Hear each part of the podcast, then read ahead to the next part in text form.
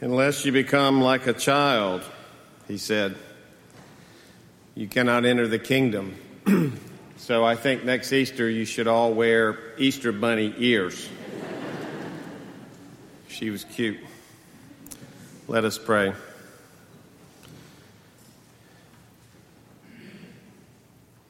We are grateful, O Lord, to be in this place at this time with one another in your presence. And we ask you to speak to us words of truth, compassion, and strength, that we might be your people as we leave this place, that we might live as people of resurrection. Through Christ we pray. Amen. From John, the 20th chapter. Early on the first day of the week, while it was still dark, Mary Magdalene came to the tomb and saw that the stone had been removed from the tomb. So she ran and went to Simon Peter and the other disciple, the one whom Jesus loved, and said to them, They have taken the Lord out of the tomb, and we do not know where they have laid him. Well, then Peter and the other disciples set out and went toward the tomb. They too were running together. But the other disciple outran Peter and reached the tomb first.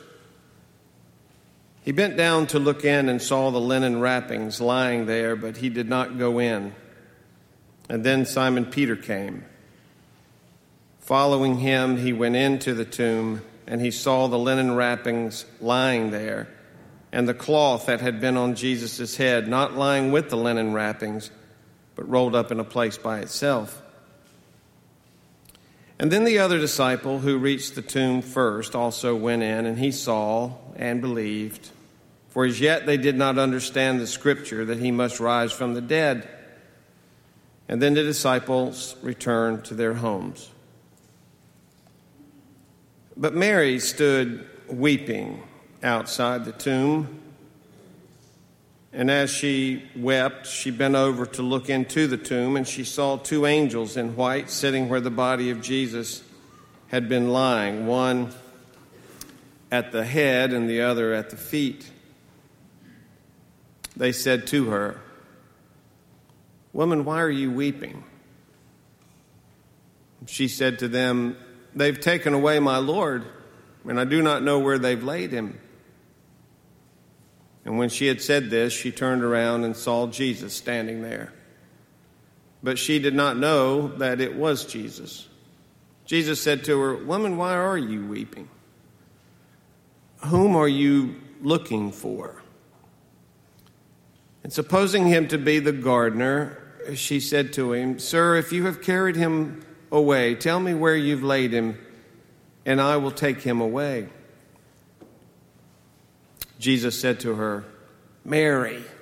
And she turned and said to him in Hebrew, Rabboni, which means teacher. And Jesus said to her, Do not hold on to me, because I've not yet ascended to the Father. But go to my brothers and say to them, I am ascending to my Father and your Father, to my God and your God. Mary Magdalene went and announced to the disciples, I've seen the Lord. And she told them that he had said these things to her. The word of the Lord. Well, it's amazing uh, that you can actually ask your smartphone, What does Easter mean? And on my phone, Siri will tell you. So let's do it. Siri, what does Easter mean? Easter means the most important and oldest festival of the Christian Church, celebrating the resurrection of Jesus Christ and held in the Western Church between March 21st and April 25th, on the first Sunday after the first full moon following the northern spring equinox. Th- thank you, I think. Let me make sure I get this turned off because I don't want my phone going off.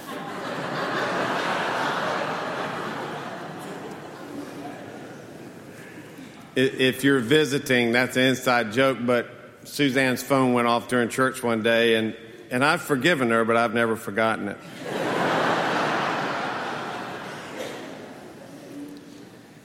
well, what Siri said is technically, technically, that's, that's the right definition of Easter. But there's got to be more to it than that. YouTube um, has some street interviews where they go around and just ask random people at the mall and so forth, what does Easter mean? And these are all adults who answer these questions, this question. And here's what some of them said uh, Rabbits, rabbits. Eggs, lots of eggs. Hunting for eggs. Candy, lots of candy being with family.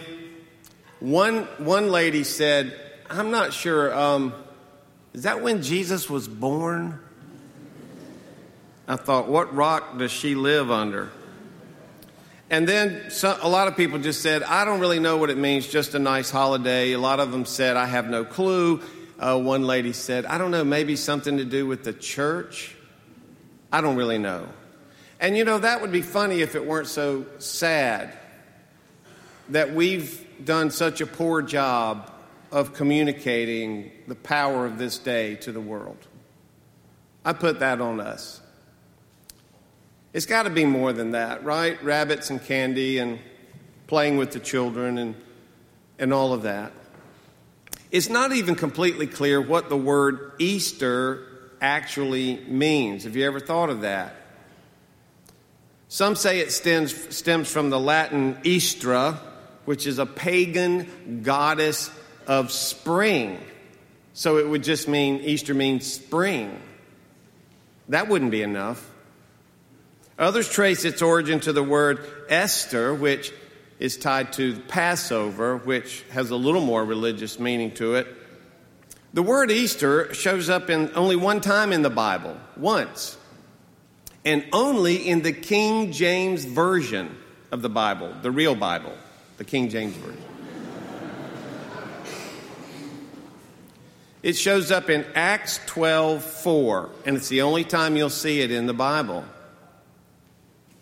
So, what does Easter mean? The skeptic has plenty of reasons to reject Easter and this day as just a religious fairy tale. If I were a skeptic, I would ask questions like these today. Why can't your four Gospels, Matthew, Mark, Luke, and John, why can't they agree on the details of the resurrection if it's such a crucial event? One Gospel has two angels, one has none, one has a bunch of women coming, one has one woman coming. They all say a little something different.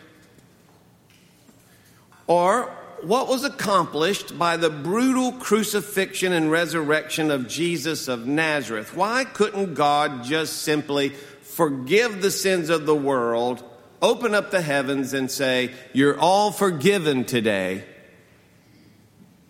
Why all this pain and suffering and death and resurrection?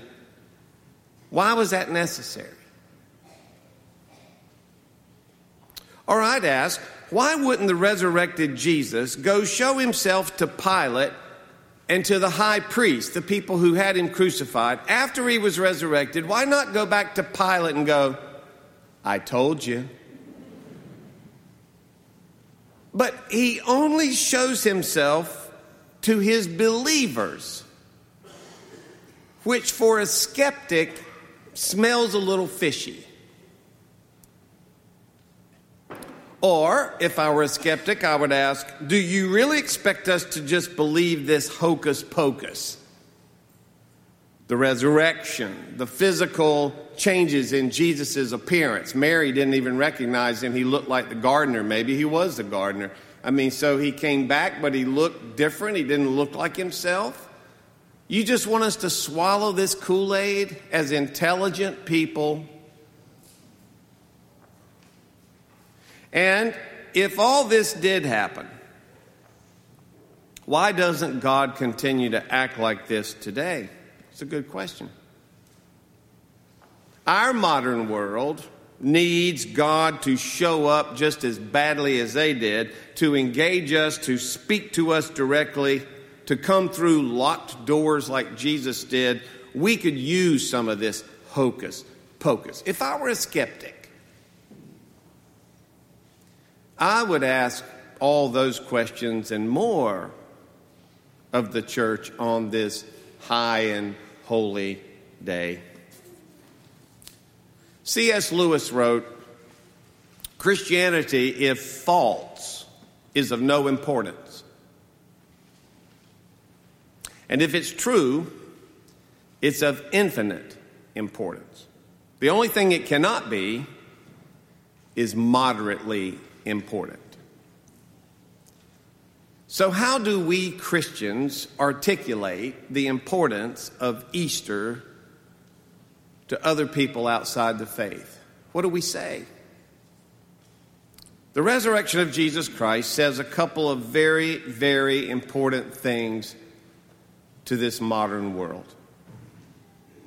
First, the person of Jesus Christ is at the core of understanding the resurrection. If you don't understand who he was, then all of this makes no sense. It's not how the resurrection happened, it's who was resurrected. That's the real question.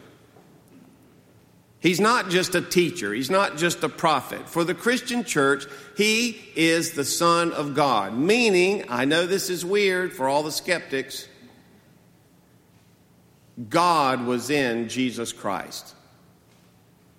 He was God incarnate, meaning God in human flesh. And if you can't get to that piece, that this Jesus, this carpenter from Nazareth, was God infleshed, then what difference does it make if he was crucified or if he was raised from the dead? Hundreds of thousands of people have died for their cause, crucified, beaten, hung, shot, anesthetized. Why would his death be any different? Because it's who he was, not how he died. Secondly, the resurrection also says that God is at work in the world. I want to know that when I'm watching CNN and Fox. I want to know that God is at work in the world when I see the missiles paraded down the street in North Korea. I want to know that God is at work in the world when I see women and children gassed, and men gassed to death with nerve gas in Syria. Because it does not look like God is at work in the world. And I don't have to go that far. I can go to the hospital here in Richmond and go up to the children's wing and walk through the cancer unit and see all of those innocent children dying of cancer, many of them, not all of them, and I can want to know is God at work in this world? And here's what the resurrection says God is at work in the world without your understanding or your permission. Meaning, this happened whether you believe it or not. God wasn't waiting for a bunch of people to come out on Easter Sunday morning, stand around the tomb, close their eyes, grunt real hard, and believe, believe, believe, believe, believe, believe, believe. And finally, when the right number, boom, out pops Jesus. Those people came to the tomb to anoint a dead body. They didn't come out there looking for resurrection. They didn't believe anything. They didn't pray for anything. They didn't have any faith. They came to the resurrection looking for a dead Jesus. Hey, God is at work in the world without our understanding, without our belief, without our faith, or without our consent. That's what today says. I'd love to go out and canvass them all and have somebody say that on YouTube. It happened without us, which gives us hope in the world as we watch the news and as we watch our current environment. Could it be that this Jesus is still loose in the world? Today says yes. And thirdly, the resurrection says that the love of God overcomes humanity's deepest, darkest sin. Can you think of the worst thing you've done? Let's share that with each other. Turn and share.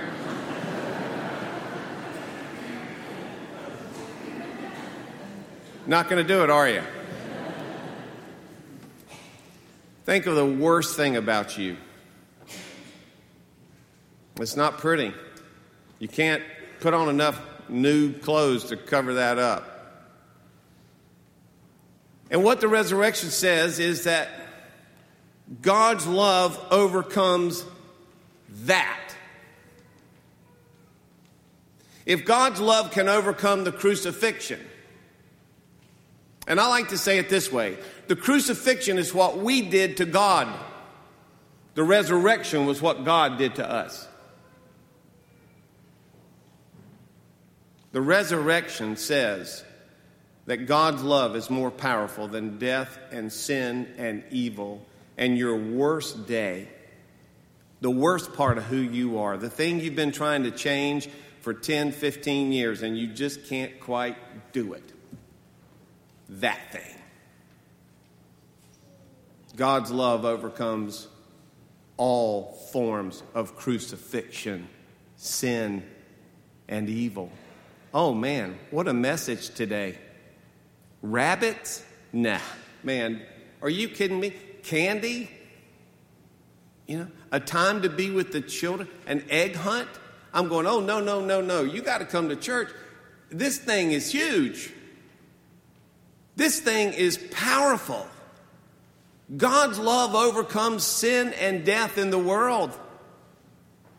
And the last thing the resurrection says, or not the last thing, the last thing I've got on here that it says is that the resurrection was not about a miracle. Now, all of you who've come to church today and church it in your thing, you might think that we Christians are all charged up today because God could raise Jesus from the dead, like this miracle thing. That's not even it. If you can create Jupiter, think with me a minute. If you can create Jupiter, our largest planet, hanging out in the middle of the sky, nothing under it, and it doesn't fall. Raising a little guy from a tomb is no big deal. This isn't about the miracle. This isn't a day to go, ooh, and God raised him from the dead. Are you kidding? The miracle of it is the most insignificant part of it. It's not that God could do it, here it is. Wait for it, wait for it. It's that God would do it. It's not that God could raise Jesus from the dead, it's that after the crucifixion, he even would do it. That's the grace of it. That's the thing that overcomes your tomb. That's the thing that overcomes your darkness. That's the thing that overcomes your sin. The love of God is the only motive for the resurrection. There is no other motive but that God loves you. Deeply, deeply, deeply loves you. What if you got your head around that? What hope there would be in your life. How could God love me? Resurrection. How could God forgive me? Resurrection. How could I be a child of God given my life and where I'm going and what I'm doing? Resurrection. How could God love this world? with all the hate and the anger and the power struggles and the judgmental attitudes and the divisions of the house and all that's going on in our world right now, how in the world could God love us? Resurrection. Wouldn't it be great if we Christians could communicate this hope of resurrection to the world? Wouldn't it be cool if we would go out and ask folks what Easter means and hear them all say, Oh, oh, Easter. Man, it means hope. Hope for the world. Mary stood outside the tomb that morning weeping because she thought they'd stole, stolen Jesus' body. She didn't get it. And in that moment, she represented us. All of us who don't get it. She represented all those who are hopeless this morning, this Easter morning. Do you know how many hopeless people there are in this city? In this commonwealth, in this nation, in the world today, hopeless, weeping with Mary. She represented all those who are weeping because of the human condition where things are dead and gone. And yet something else was happening while Mary wept. There's another narrative being written. God is up to something. All she saw were the facts empty tomb, Jesus not here, somebody must have stolen him. They're the facts. What she was missing was the truth. And don't you think that's still true today? We don't often see the truth because we are so tripped up over the facts. But God is up to something in this world. And that's the hope the church offers on this Easter Sunday. I'm going to call Siri back after y'all are gone. And I'm going to tell her she is technically correct, but she has missed the heart of it. God loves the world, Siri, and God is up to something. That is what Easter means. He is risen.